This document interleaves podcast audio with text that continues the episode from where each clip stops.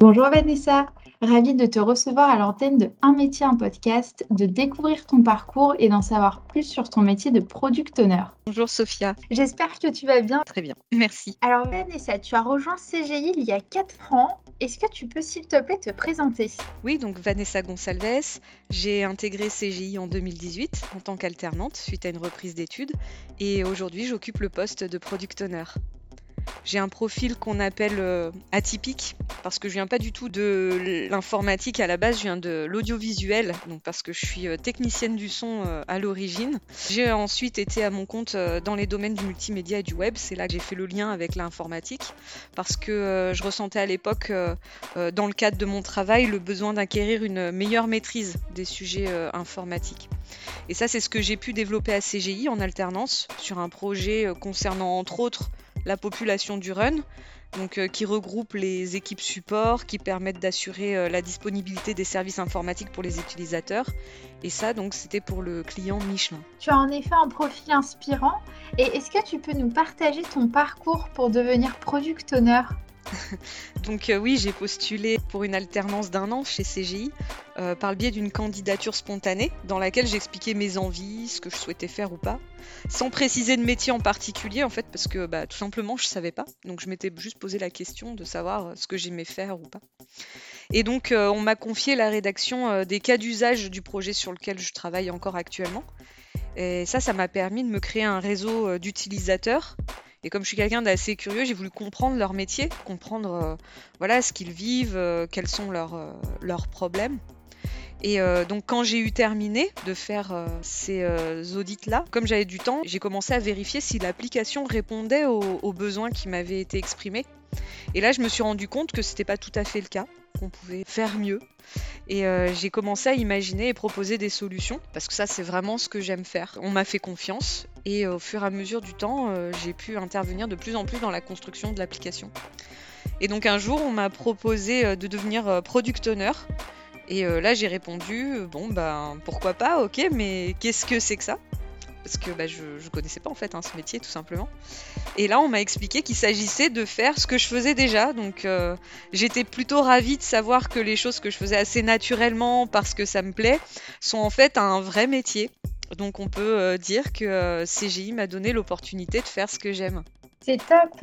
Et du coup qu'est-ce qui te plaît toi au quotidien dans ce métier ? Alors déjà, ce qui m'intéresse le plus dans l'informatique en général, c'est le fait d'apporter des solutions à des gens qui ont des problèmes. Je suis assez sensible à tout ce qui touche à l'expérience utilisateur. En fait, pour moi, une super application développée avec les dernières technos, ça n'a aucune valeur si elle est utilisée par personne.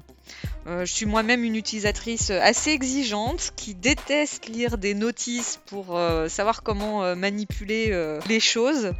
Donc j'attends que ce soit plutôt la solution qui s'adapte à moi et non l'inverse. Et donc en tant que Product Owner, je suis exactement à la bonne place pour comprendre les utilisateurs, leurs problématiques et analyser leurs besoins, puisque je me situe entre les utilisateurs eux-mêmes et l'équipe de développement.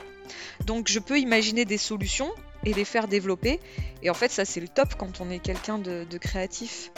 Donc, de par cette position, j'aide aussi les équipes à s'approprier l'application au travers d'activités de coaching. Cette activité, elle me plaît beaucoup, car je vois directement les problèmes rencontrés par mes utilisateurs au travers des ateliers qu'on a ensemble, ce qui me permet d'avoir un coup d'avance sur l'évolution que doit suivre le produit.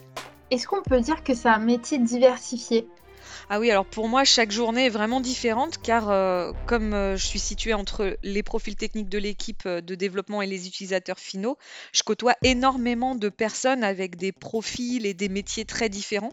Et donc ça, c'est très stimulant et enrichissant. Pour moi, ça me plaît vraiment beaucoup. J'ai l'impression en fait de ne pas travailler, donc c'est plutôt chouette. Tous les jours, je viens en fait pour faire avancer des projets en lesquels je crois, pour innover, découvrir de nouvelles choses. Et en plus, j'ai vraiment beaucoup de chance, j'ai de super collègues, donc du coup, c'est vraiment le top.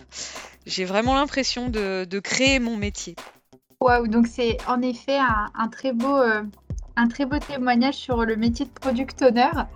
Et est-ce qu'il y a un message que tu aimerais partager avec nos auditeurs ? Alors, pour ma part, le plus important, en fait, c'est de se poser la question « Qu'est-ce que j'aime faire ?» et ce, à chaque instant, et de se donner les moyens de suivre ses aspirations, à chaque moment de sa vie.